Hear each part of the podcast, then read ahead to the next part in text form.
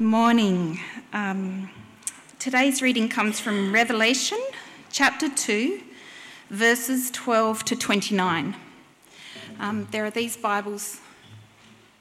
I don't think there's any left. um, okay, so Re- Revelation chapter 2, verses 12 to 29. To the angel of the church in Pergamum, write These are the words of him who has, a sharp, has the sharp, double edged sword. I know where you live, where Satan has his throne. Yet you remain true to my name. You did not renounce your faith in me, not even in the days of Antipas, my faithful witness, who was put to death in your city where Satan lives. Nevertheless, I have a few things against you. There are some, of, some among you who hold to the teaching of Balaam, who taught Balak to entice the Israelites to sin so that they ate food sacrificed to idols and committed sexual immorality. Likewise, you also have those who hold to the teaching of the Nicolaitans. Repent, therefore, otherwise I will come, I will soon come to you and will fight against them with the sword of my mouth. Whoever has ears, let them hear what the Spirit says to the churches. To the one who is victorious, I will give some of the hidden manna. I will also give that person a white stone with a new name written on it known only to the one who receives it. To the angel of the church in Thyatira, write These are the words of the Son of God, whose eyes are like blazing fire and whose feet are like burnished bronze. I know your deeds, your love and faith, your service and perseverance, and that you are now doing more than you did at first. Nevertheless, I have this against you. You tolerate that woman, Jezebel, who calls herself a prophet. By her teaching, she misleads my servants into sexual immorality and the eating of food sacrificed to idols. I have given her time to repent of her immorality, but she is unwilling. So I will cast her on a bed of suffering, and I will make those who commit adultery with her suffer intensely unless they repent of her ways. I will strike her children dead. Then all the churches will know that I am he who searches hearts and minds, and I will repay each of you according to your deeds. Now I say to the rest of you in Thyatira, to you who do not hold to her teaching and have not learned Satan's so called deep secrets. I will not impose any other burden on you except to hold on to what you have until I come. To the one who is victorious and does my will to the end, I will give authority over the nations. That one will rule them with an iron scepter and will dash them to pieces like pottery, just as I have received authority from my Father. I will also give that one the morning star. Whoever has ears, let them hear what the Spirit says to the churches.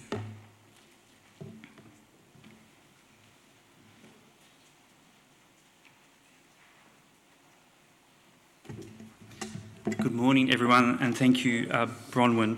Um, before I begin today, I, um, I very much give thanks to the Lord for our church family um, today to come under the ministry of song and the word and prayer, to be led uh, in such a way. Uh, praise God uh, for such a work of grace that He brings to me week by week as a part of our church. So thank you, Lord, and for all those who serve. Um, last week we mentioned the little booklet, Be Still My Soul. I'm sorry they've run out. Uh, in two weeks' time, I should have more copies, which I'll have at the back table if you, if you um, um, would like to have that. And, and lastly, before I pray, uh, you would have noticed we're going to deal with two churches this morning. I do not deal with everything in these passages. Um, so Uh, and considering I leave fairly quickly after church um, this morning, um, I'll give time for some questions. Um, so after I finish preaching, um, I will pray and then ask if there's any questions you might have. Um, and there's no problem there's not, but it may be um, the things we talk about today may very much raise questions in your mind. Let's pray. Father, we are so thankful and grateful today that you are a God who shines in holiness and glory, and a God who comes near with a depth of love that we cannot even comprehend. Father, we thank you that you have made known to us the glory of your likeness, and through your Spirit we experience your presence within us each day. All praise to you. Father, our prayer this morning is that your word will achieve its purpose in us. May you produce in us, Lord, that deeper fruitfulness of faith, that we would be for your glory and please you. We ask this in your name. Amen. Uh, my brother rang me the other day in tears, just last week. He works for a ministry that rescues children from sexual exploitation and trafficking in Asian countries. He just came out of a meeting where he was briefed on the child sex trade in a particular Asian country. And he said to me uh, last year, he said, it's estimated that uh, in one of those countries alone, 750,000 Australian men paid for children to be sexually exploited while they watched it live on their computers in their homes. I, I with him. In my role as a chaplain, uh, I'm constantly, every week, listening to stories of the broken and the broken-hearted. In no way do I exaggerate this. I hear stories of betrayal, violence, rape, torture, abandonment, murder, rejection, incest, deception, manipulation, and all manner of abuse. I constantly hear and witness physical abuse, sexual abuse, emotional abuse, and spiritual abuse. I find myself constantly grieving. UNICEF reports that worldwide there are approximately 160 million children engaged in child labour. 160 million. It's horrendous. The forgotten war in Yemen has killed or injured over 20,000 civilians, and that number just keeps rising. We never hear about it. Now, when it comes to the utter evil and depravity that is practiced in this world, the examples, although horrendous, I've given you truly only scratch the surface, don't they? But the few things I have raised before us breaks our hearts, doesn't it? It's heartbreaking. While it breaks our hearts, what do you think it does to God's heart?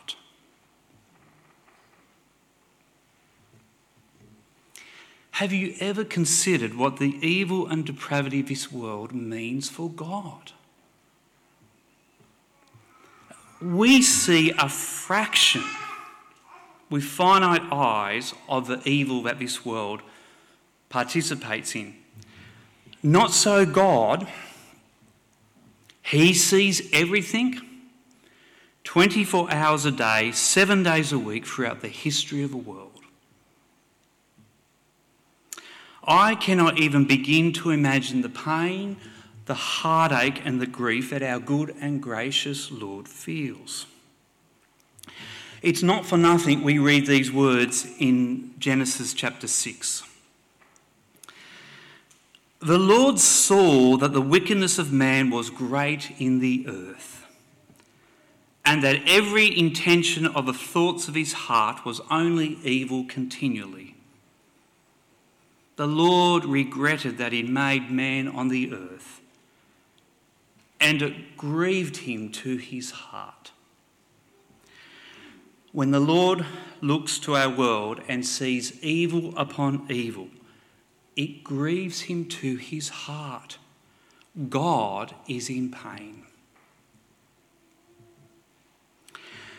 Now, when the Lord turns his eye to his people, his church, his bride, to us here this morning, what is he expecting to see? Certainly not the deceit and evil that he sees within the world. But tragically, that is exactly what he sees in the churches at Pergamon and Thyatira. The churches at the place of the city of Pergamon are not upholding truth, they are tolerating error. And the churches at Thyatira are not upholding holiness, they are actually tolerating evil. You'll notice that when Christ, church, uh, Christ addresses the church of Pergamon, he says, The words of him who has the sharp two edged sword. As with Christ's message to all these churches, the Lord is bringing to the church of Pergamon an aspect of a vision he gave to John in chapter 1 of himself. If you remember in, John chapter, in, in, in chapter 1, uh, Jesus is there depicted as a, the glorious Ancient of Days with a double edged sword coming out of his mouth. The double edged sword in Scripture is most often associated with judgment. So, for example, if you go to the book of Hebrews, God warns us that his word is sharper than a double edged sword. So much so, it pierces the depths of our hearts and lives and can actually discern between our thoughts and intentions. Uh, in other words, Jesus Christ will measure our lives against his word. And the reason why the church of Pergamon needed to be reminded of this is they're tolerating error. Uh, let me reread to you verse 13. I know where you live, where Satan has his throne, yet you remain true to my name. You did not renounce your faith in me, not even in the days of Antipas, my faithful witness, who was put to death in your city, where Satan lives. Jesus is commending the church for remaining true to his name. It's, it's, it's a wonderful commendation. And what it means is, by and large, the Christians at the churches of Pergamon were holding true to all that Christ's name represents. So, for example, they believe that Jesus Christ is both the Lord and the Saviour of his people. And not only did they believe that, but they confessed it to be true for themselves. They held true to his name.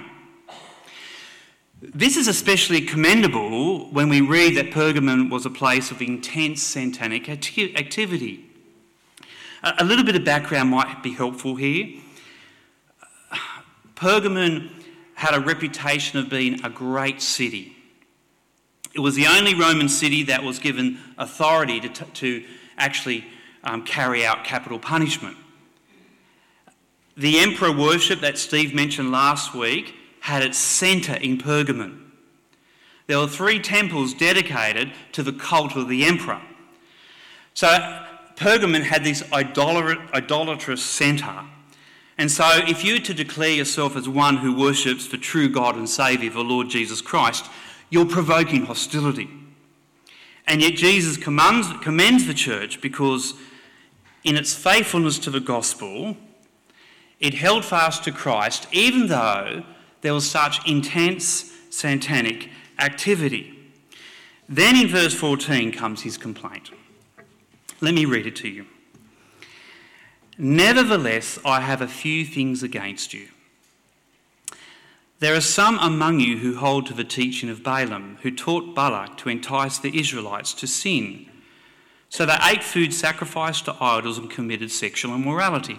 Likewise, you also have those who hold to the teaching of the Nicolaitans.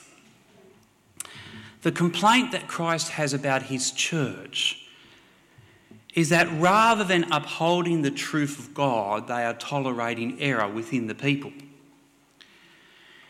It actually seems like the majority of the church itself held fast to orthodox truth. But what they're doing is they're tolerating error within the wider body of believers. Uh, we're given a clue to the nature of his false teaching in verse 14 with a mention of Balaam and Balak.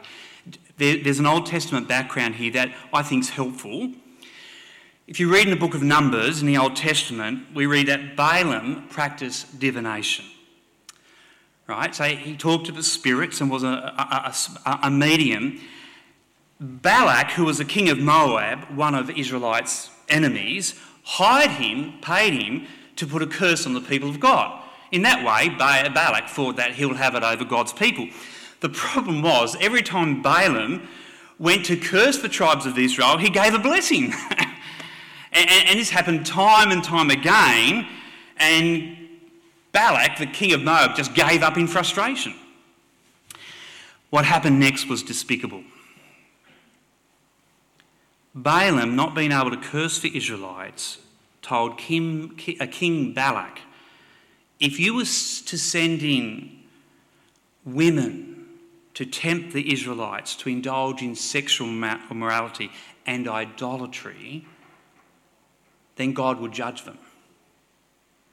And this is what happened. They did it.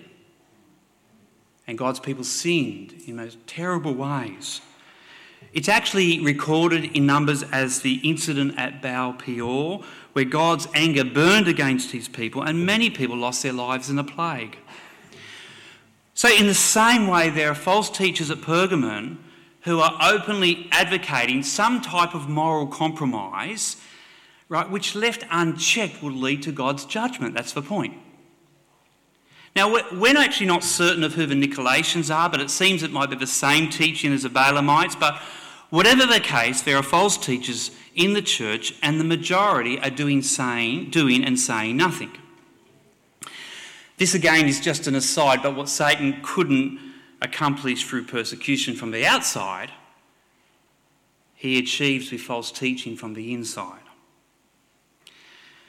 At the end of the day, standing behind these false teachers was Satan himself. He is the father of lies and his chief weapon is deception.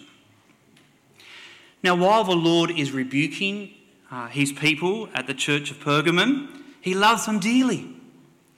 Again, he's not rebuking them to bring condemnation. He's actually, his purpose is restorative. He exposes their sins so that they'll come to their senses and experience the blessing of God. And that's why in verse 16 he calls them to repent. He calls the church to turn their hearts away from their sin. So, what the church needed to do was to come together in humility and call upon the Lord Jesus to move their affections, their desires, and their will from this toleration of error to begin to uphold the truth. Uh, friends, this is, is a word in season for us today it is getting harder and harder for the church to uphold truth and refute error.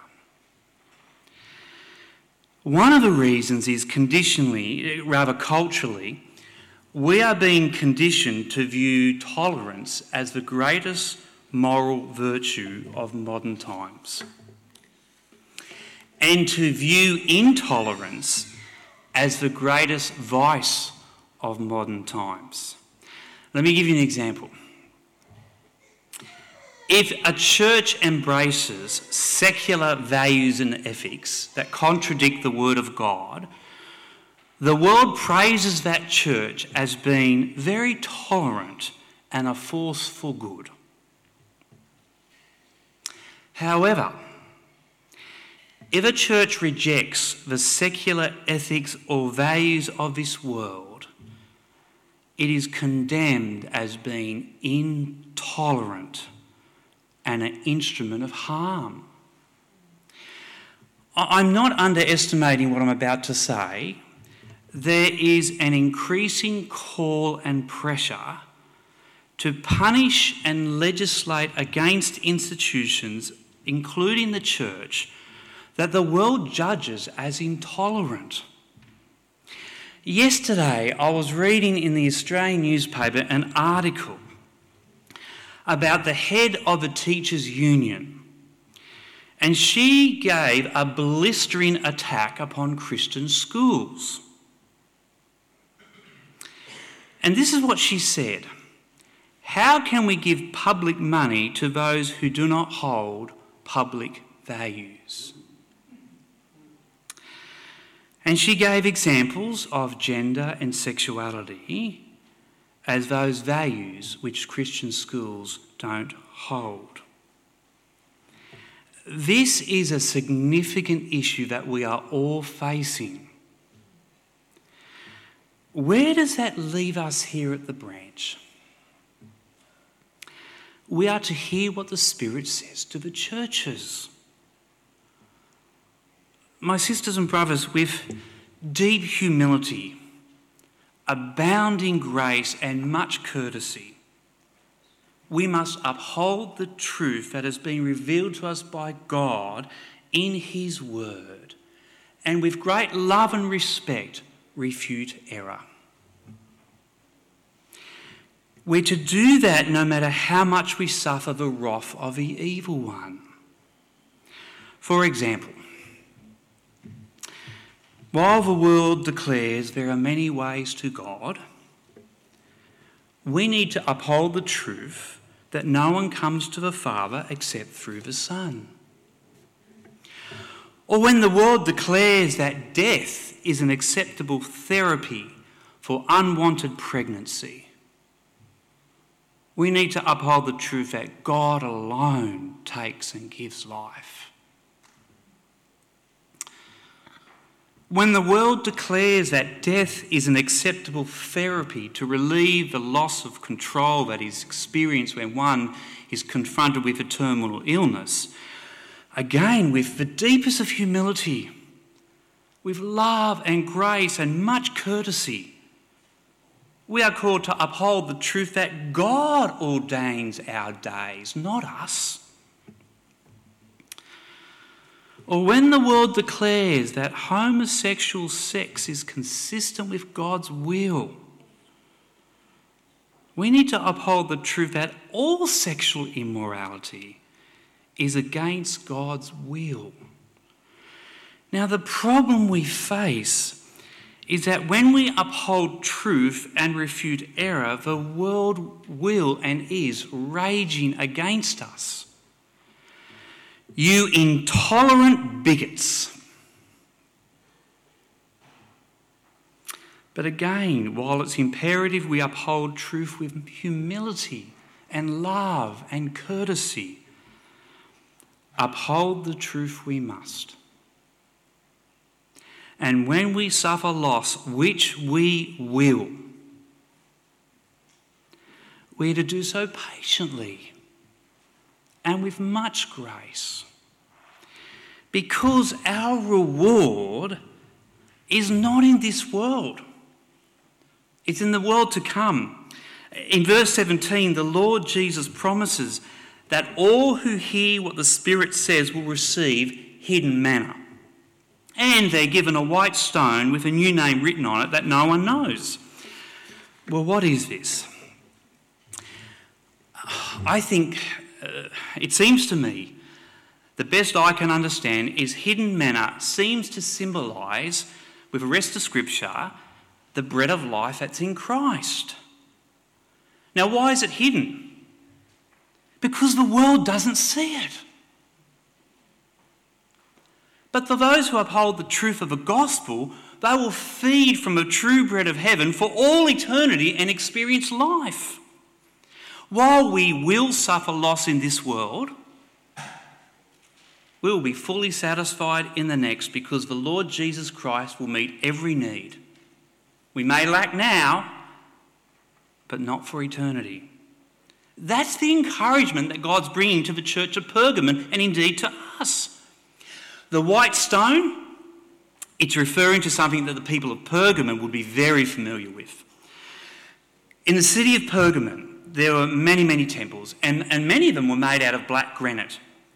And sunken into the black granite were white stones. And on those stones were the names of those who contributed to the building of the temples.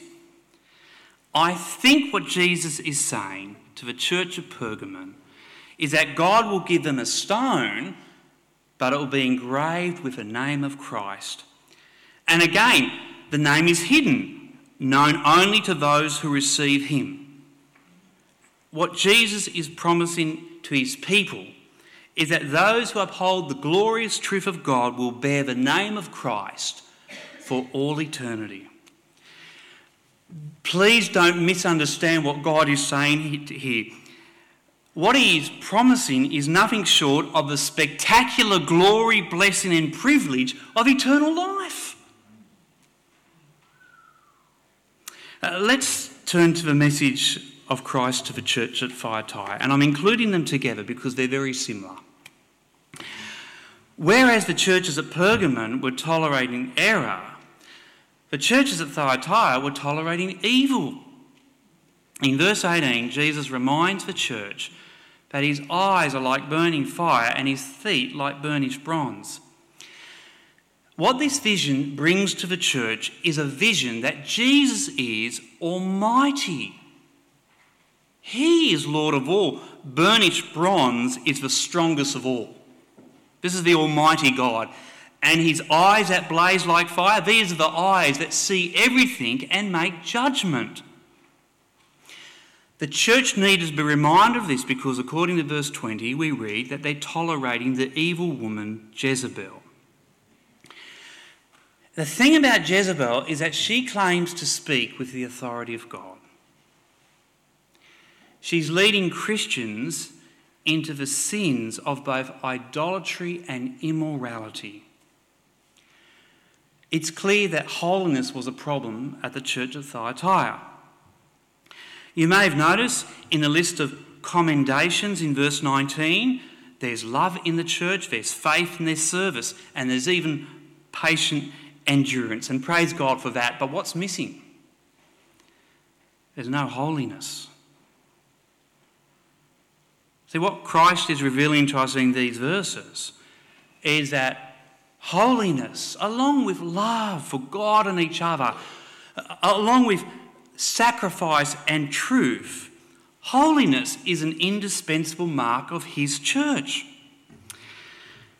But I reckon the question we need to ask is why holiness? In Ephesians chapter 1, verse 4, one of God's purposes we read in freed us from sin's penalty and power, which is amazing. We've been freed from the penalty of sin and the power of sin. One of the purposes is that we will be, be holy. Paul says God chose us in Christ before the foundation of a world that we should be holy and blameless before God. That we should be holy before the presence of God. What that tells us is personal holiness is not an end in itself. The end of holiness is not is that the end is not that we would live good lives. The end of holiness is the glory of God.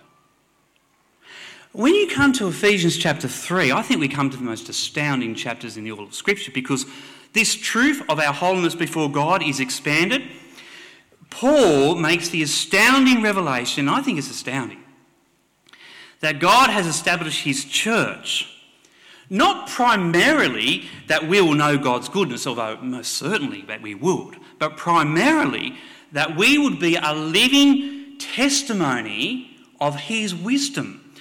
I want to read to you from Ephesians chapter 3, verses 8 and 10, and I'll stop halfway through.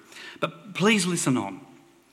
Paul speaking, To me, Though I'm the least of all the saints, this grace was given to preach to the Gentiles the unsearchable riches of Christ, and to bring to light for everyone what is the plan of the mystery hidden for ages in God who created all things.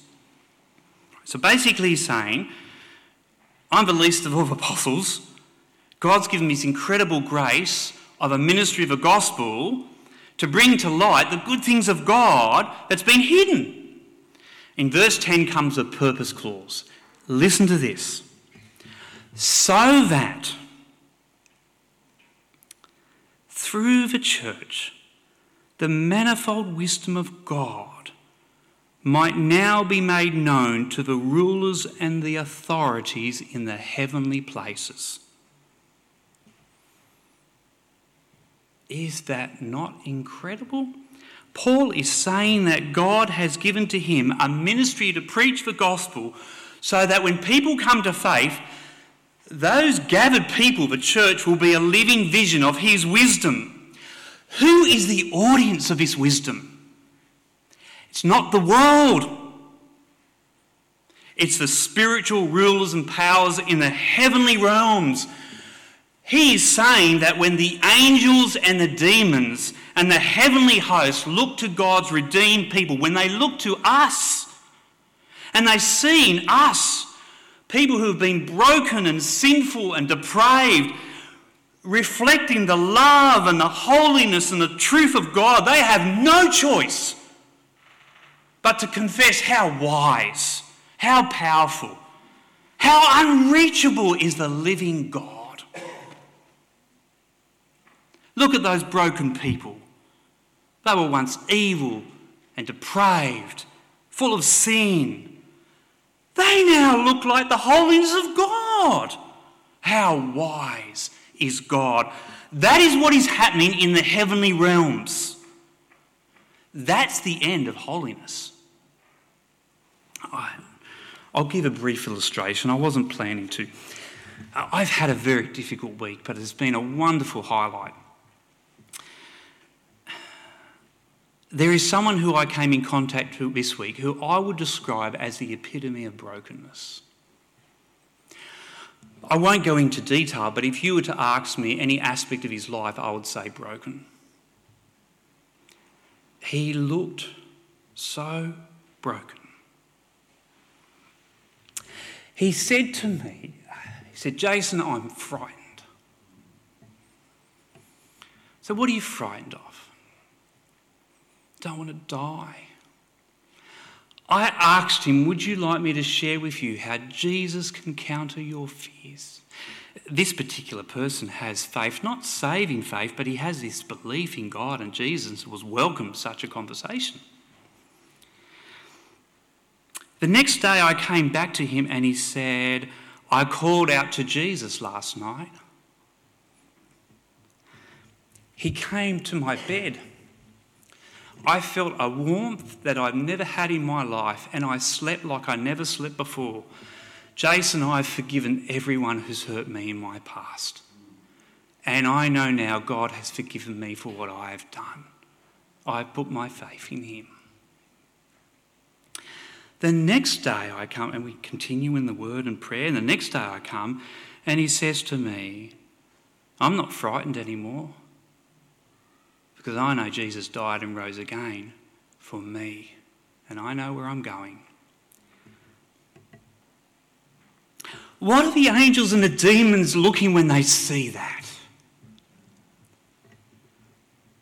They are seeing the wisdom of God, the power of the gospel they are seeing somebody who's been broken all their lives, nearly at the end of their days, looking like God in forgiveness and life. My friends, can you see that rather than grieving God's heart, the church is to be an object of His pleasure and a vision of His infinite glory?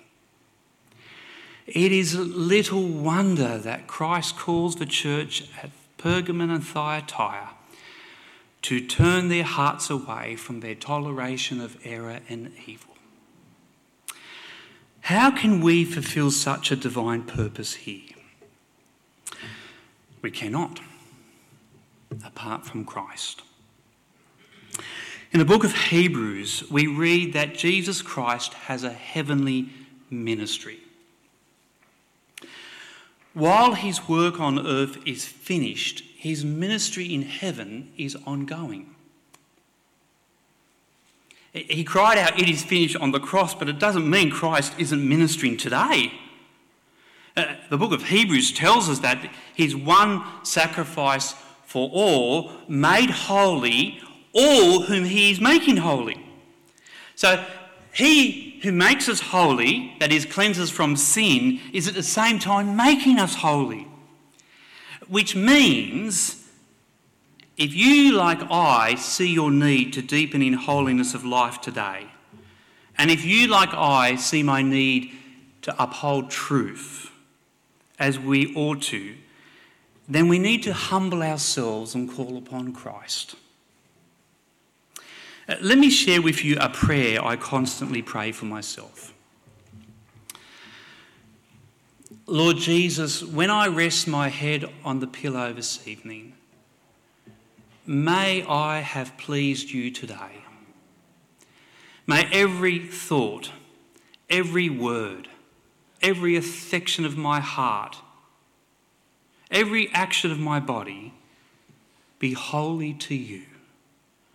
Lord Jesus, please do for me what I cannot do for myself. I pray that prayer because I know that Christ has to promise that promise to answer it. Growth in holiness does not come through trying harder Believe me, I tried for 50 years and it doesn't work.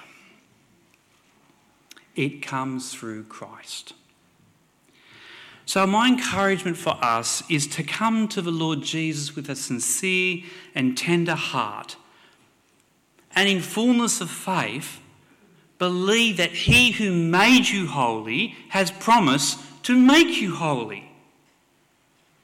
Look to Him to the, as the one who will lead us to uphold truth with care and humility and uphold holiness in the power of the Spirit. We must hear what the Spirit says to the churches. Truth and holiness matter to the Lord.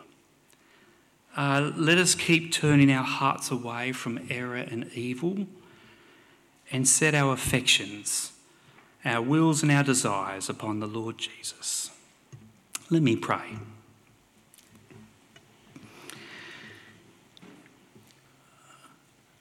Heavenly Father, we are so thankful today that we come to your presence with confidence and boldness, not in ourselves, but in your dear and risen Son, the Lord Jesus Christ.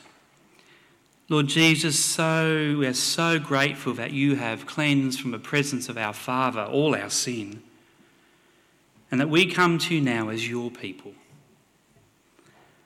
Father, our heart's desire is you would make our hearts ever more tender, to turn away from all that displeases you. Oh, give to us a boldness to uphold the truth, but with much humility and courtesy and love that we truly will be for your glory and bear your wisdom for your name's sake. And we ask this in your name. Amen.